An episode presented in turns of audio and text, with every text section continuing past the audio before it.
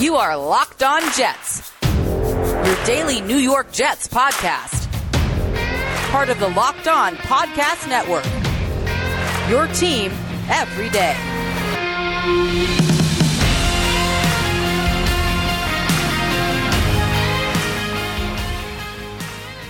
Welcome to the Locked On Jets podcast for Wednesday, April 14th, 2021. I'm your host, John B. from ganggreennation.com, sending a special shout out to subscribers to this podcast.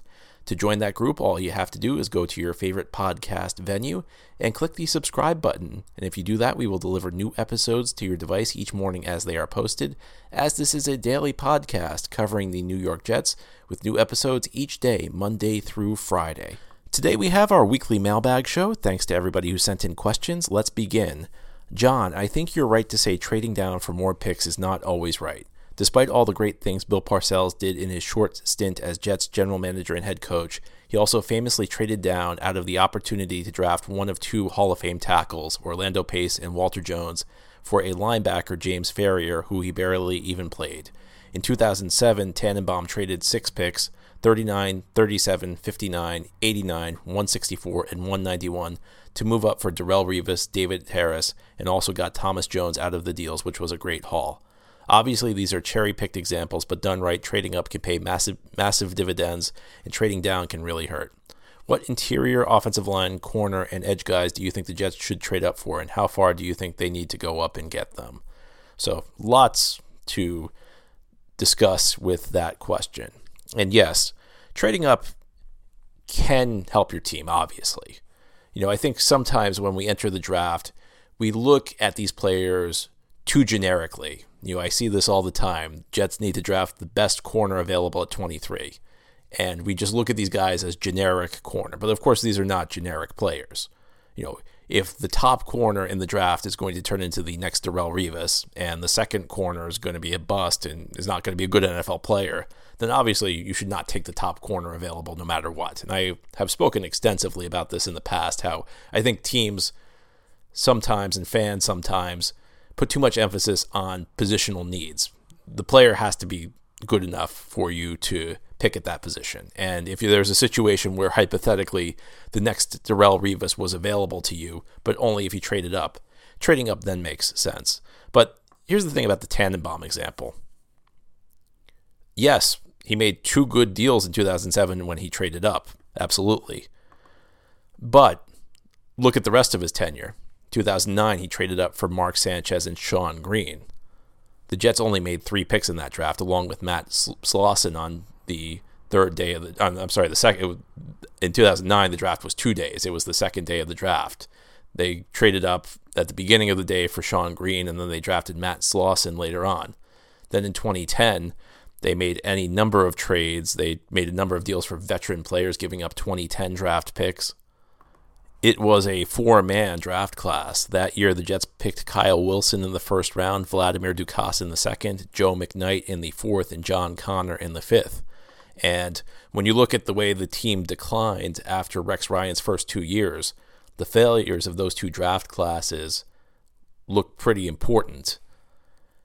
And eventually, giving up too many picks caught up with the Jets. One thing that I've seen consistently when people have looked back and really dug into draft history, which teams are successful, which teams are failures, the teams that are most successful tend to be the teams making the most picks because of how inexact of a science drafting is. Even the greatest general managers, general managers in the Hall of Fame, have made some horrendous picks. The one I always talk about is Bobby Beathard. He's a Hall of Fame general manage- manager. He picked Ryan Leaf second overall in 1998 when he was Chargers general manager.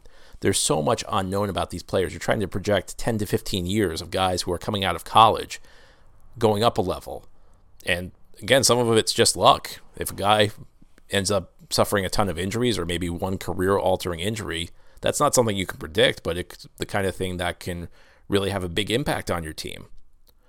So ultimately, you need you should be in the business of adding more picks than you give away because you need to make sure that your margin for error is not zero. And what Mike Tannenbaum did during his tenure finally caught up with him because he gave away too many picks.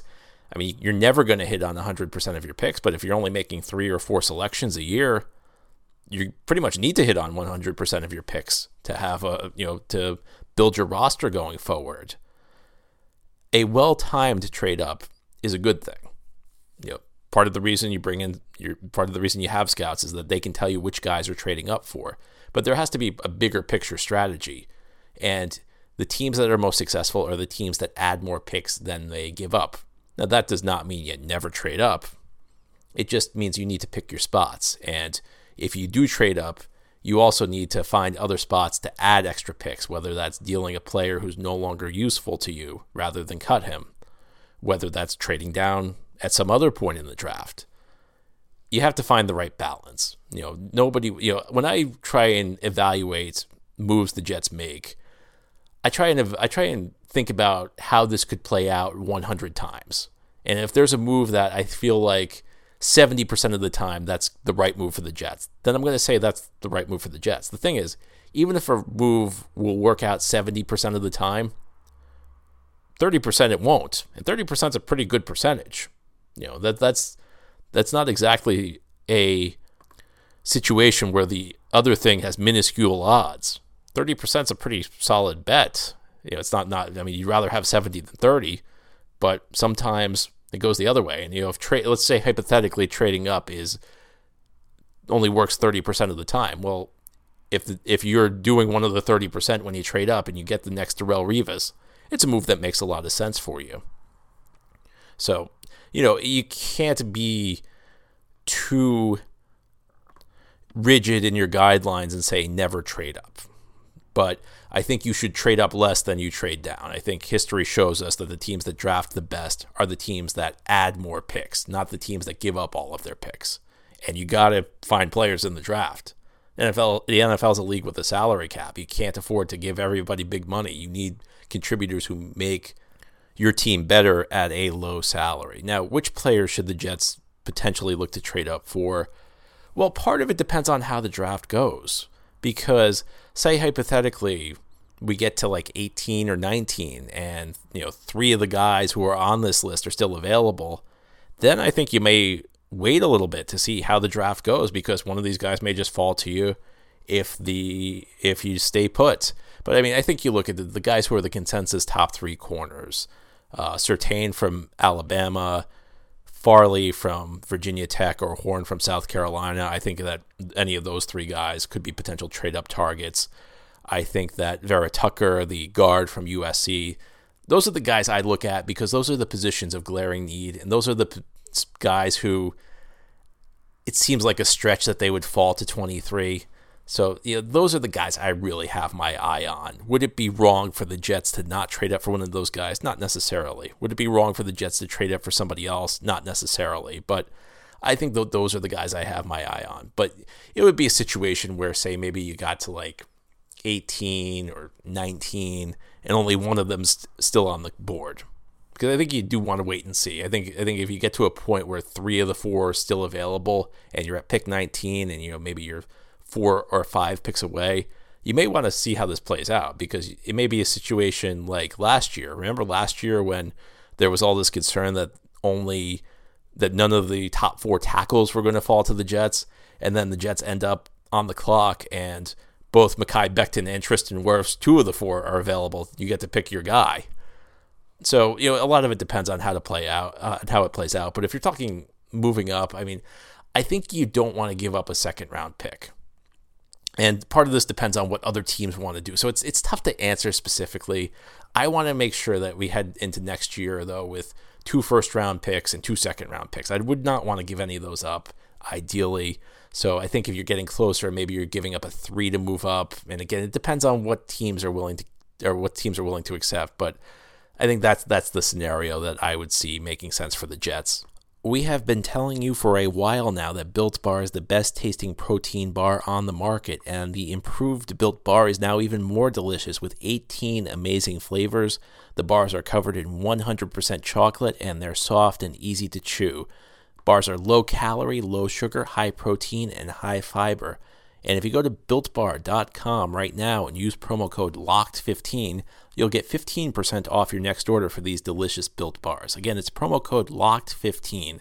One word, no space, L O C K E D, number one, number five. You get 15% off at Built Bar, B U I L T B A R dot com.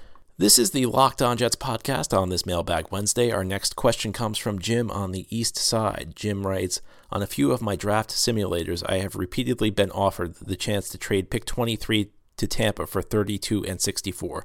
I think moving down nine slots to pick up a late second rounder would be a very good move for the Jets.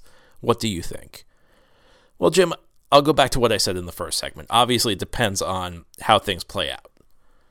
But if one of the top corners is not available, and I think it would be tough to pass on one of the top corners, but if one of the top corners is not available, that sounds like excellent value. Even the Jimmy Johnson trade value chart, which is kind of the standard measure of value, and I think that that chart overrates higher picks and underrates lower picks, but even on that chart, Jets come out winners. I think for where the Jets are right now, an extra second round pick, even if it's the last pick of the second round, could be very valuable. This team needs all the help it can get. It needs all the young talent it can get. So I think that's very good value. Now, the one caveat, the one caveat I'll throw out there, these draft simulators can be kind of silly. I used one a few weeks back, and I remember I traded down a couple times just to see what kind of value I could get, and I still somehow was able to get Zach Wilson. I think with the eighth pick, and somehow I, the Jets ended up with eight first round picks next year. Now, explain that to me how that can happen. So, sometimes these simulators are not the most reliable. So, I don't know how much I really read into what a simulator is offering. But, Jim, you did a good job, I think, with your with your work as Jets general manager in your simulation. The next question. In my view, the second and third round picks are traditionally the sweet spots in the draft to get quality interior offensive linemen, while quality tackles usually go higher. Do you think it would be a good plan for the Jets not to use the 23rd pick on an interior offensive lineman, since it seems like they could get a very good player to fill their needs lower on the board? Well, you know, I guess I'm going to say it again. I'm going to try and not make it my default answer. Obviously, depends on how it plays out. You know, if Vera Tucker falls to you at 23, going to be a tough guy to pass on. In general, though, I do think some of these calculations come into play. You may remember last year, what, what were the two positions we said the Jets really needed to address in that draft? It was tackle and it was wide receiver. And you saw that tackle was very top heavy. You had that established top four. At least that was our perception at the time. You know, after year one, maybe we have different viewpoints on this. But at the time, there was an established top four at tackle, whereas the wide receiver class seemed very deep. And there were no guarantees that the Jets could get one of the premium receiver prospects in the second round. But it was a lot more likely that the there would be a good, really, really good receiver available to you in round two than it was that one of these tackles would be available to you in round two. So with that as part of the calculus, I think that may have played a role in the Jets drafting Mekhi Becton and rolling the dice that they could get the receiver they wanted in round two. And as it turned out, they were able to trade down and get Denzel Mims. So I think that you have to consider the depth of the class at a certain position. You have to. I, I don't think it can be the only thing that determines your decision making because again, Vera Tucker from USC is there. Take him, but if you get to a situation where maybe it's close, like I'm sure it was last year between, you know, Becton or hypothetically CeeDee Lamb, then I think maybe that's something you use as a tiebreaker. You, and you, you make a calculated gamble. Of course, it could backfire. You may end up in a situation where all the all the players you want are available are gone before your second or third round pick. But I do think that that's a good point. I think it's something you have to consider when you're drafting. Bet online is the fastest and easiest way to bet on all your sports action. Major League Baseball is getting underway, and the NBA and NHL are in full swing. And Bet Online also covers awards, TV shows, and reality TV. With real time updated odds and props on almost anything you can imagine, BetOnline has you covered for all the news, scores, and odds. It's the best way to place your bets, and it's free to sign up. Head to the website or use your mobile device to sign up today and receive your 50% welcome bonus on your first deposit using promo code LOCKED ON. It's one word with no space, L O C K E D O N. Bet online, your online sportsbook experts. This is the Locked On Jets podcast on a Mailbag Wednesday. Our next question comes from Joe. Since we often hear that Bless Austin is not great in coverage, but he is a very willing and enthusiastic tackler, why would the Jets not try to convert him to strong safeties to see how he does supporting the box? I think that's an excellent point, Joe. I have thought that myself since the season ended, and part of me really feels like if Bless Austin is going to make it in the NFL, he might need to move to strong safety, and maybe that's that. Maybe that's the role for him for the reasons you mentioned. He's not the greatest cover guy, but he is willing to deliver a tackle. I think this is just my guess, but I think there might be two reasons behind this. First of all, we don't know how he's going to look in Robert Saleh's defense. Does Saleh think he's a better fit for this scheme than maybe he was for Gregg Williams' scheme? I don't know. I think the bigger reason though is the Jets the Jets just don't have anybody else at corner right now. You know, if the Jets can get a couple of corners in here, maybe through free agency and the draft, they could take a look at it. But I just am not sure that's a luxury they have right now because if Bless Austin moves to safety, well, who's going to play corner? And you already have safeties. You have Marcus Maye, you have Lamarcus Joyner, you have uh, Ashtyn Davis. So I think that there's a greater need right now at corner. Whereas, you know, there's nobody to play corner once Bless if you move Bless Austin away. I got to be honest with you, Joe. I cover the Jets, and I don't know who the who the starting corner would be if Bless Austin. Without looking it up, I, I could not tell you who the starting corner would be if Bless Austin was not here. So I think we would need to see Jets add some corners. I think as much as anything, it's probably a need thing, and also it could have something to do with Saleh. We don't know really know what he's thinking yet on that front. But I think a very good point by Joe. Next question. Plenty of mock drafts have the Jets picking Etienne or Harris at 23 or 34. Doesn't the addition of Tevin Coleman in, in addition to Perine and Johnson make this unnecessary given the Jets' other needs?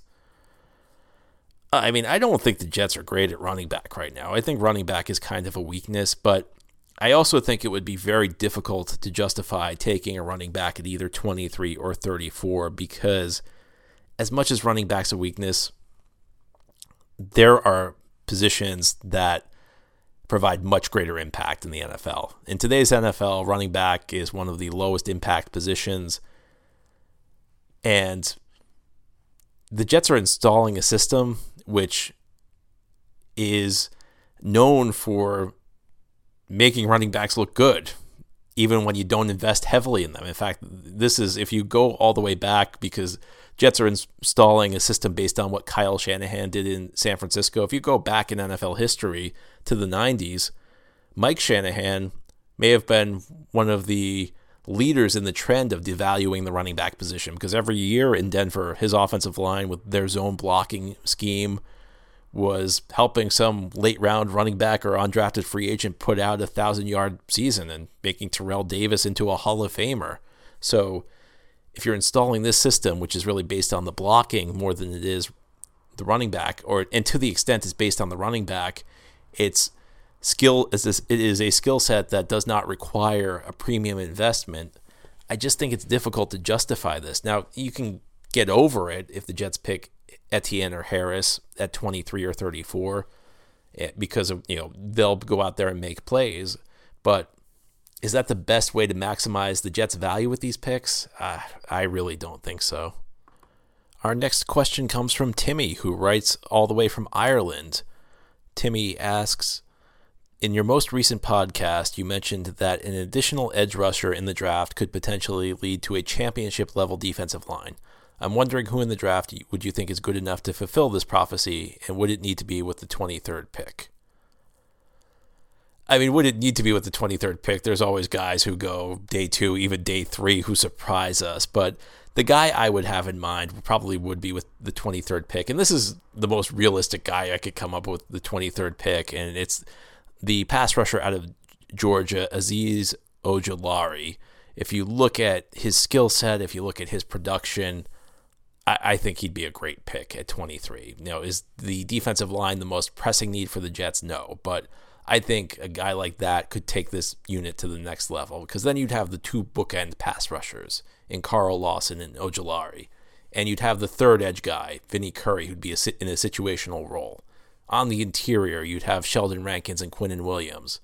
And if either of them needed a rest, if it's a rundown, Foley Fatukasi goes in. If it's a passing down, John Franklin Myers goes in. That would be a fully built defensive line. That would be one of the best defensive lines in the NFL. And I mean, we can get carried away with this. I think people frequently get carried away with how much being dominant on, in one position impacts other positions. But in the Jets, look, this is the corner group is not good enough no matter who the defensive line is. But having that kind of defensive line, having that kind of pass rush, at least would help to some extent mitigate the issues that the Jets have at corner right now. So that's that's my guy. Are there other potential solutions out there? Of course. Would the Jets definitely need to use pick 23? No.